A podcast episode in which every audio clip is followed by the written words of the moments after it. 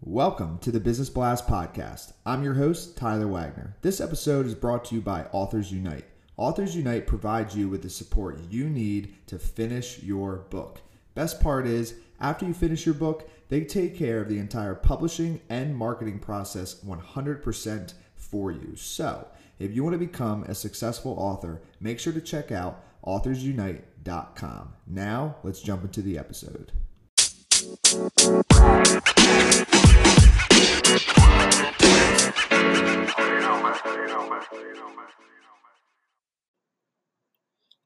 Right, everyone, welcome back to another episode of the Business Blast podcast. I'm your host, Tyler Wagner.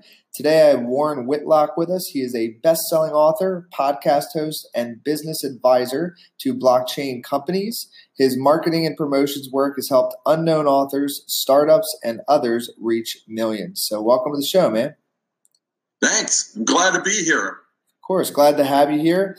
Um, let's dive into the first one, Warren. The first question I have for you is What is the best story from your life that has an underlying valuable message? Underlying what factors? Uh, what is the best story from your life that has an underlying valuable message? Oh, an underlying valuable message. Um, I don't know. They're usually quite blunt and slap me in the face, but uh, go for I'll it. for underlying. no, yeah, Um, slam us. yeah, uh, you know, the, uh, I think in this in this context, I, I like to say it's the value of building up relationship with people. I didn't always know this. I mean, always been the kind of person that wanted to, you know, build a long term relationship instead of ignoring somebody. I I can't go to the store without wondering what the the clerk's life is beyond the store. Um, so that's kind of person I am. I don't know. I, I wouldn't call it extroverted. I just call it like, you know, caring about other people. And I think most of us feel like that. Hmm. And so I got good at sales and ran a business and did all sorts of things that there were times when I tried to ignore uh, other, um, other concerns like, you know, I don't want to talk to people to come into the store. I'm in the back. Leave me alone. Um, and because I, you know, I had other important things to do and I had people to take care of that. And uh, what I learned when I started working in, in with authors was, first of all, how much I just love being around with people. That's why I did so much work with it. And the other, the other one was when it came time to have a promotion and um, get other people to buy the book and whatnot. It wasn't about going to my friends and asking them to buy a copy. It was about going to the people and the relationships I had and letting them know. And they wanted to celebrate me and share whatever the good news was. Um, you know, both as for my own books and for the people I worked on. Plenty of people want to hear from you. They want to help. Uh, they don't want to be begged to help without any kind of reciprocation. And so, whatever you want to get out of life, you just got to help another other people get what they want. Mm, I agree. And that goes along with the Zig Ziglar quote. So I'm with you on that. Um, Yeah. The next one I have for you is what's the most valuable piece of information we should know that's within your expertise or industry?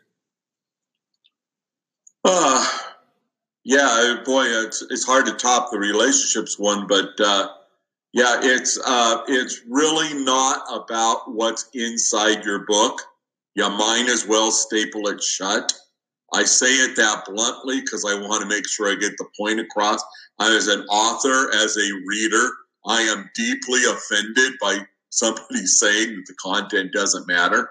But in in trying to get people to read it, you have to keep in mind that nobody deciding to buy your book has ever read it. Um, you know, with the possible exception of some reorders. Uh, but most of us think, you know, we got to concentrate so much on the content. I find this to be true in all sorts of aspects of life and business where somebody says, I'm not quite ready to show the world. I got to go work on this some more. Uh, startup entrepreneurs telling me that, you know, their, their product isn't quite ready.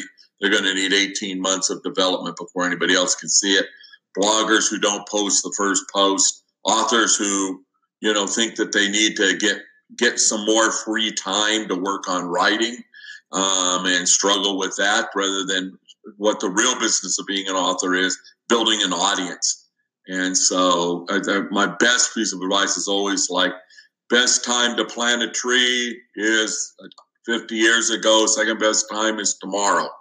uh, or today actually is what the quote says. And I adapt that for authors. The first, the time to start building your audience, your readers, engaging with them is yesterday. You know, get at it. Uh, do that. Now, by all means, you got to write quality content, but uh, what sells is the cover. Unfortunately, that's uh, the way it is. And if you could give your younger self one piece of advice, what would that be? Oh, come on this podcast a lot sooner. yeah, I love that. Um, and then, in your opinion, I'm excited for your answer on this one. In your opinion, what is the key to happiness? Uh, happiness is the journey. That's a decision. I decided many decades ago that I was going to be happy. I haven't been chronically unhappy since. I mean, I've been through a lot of crap in my life. Uh, just like everybody else.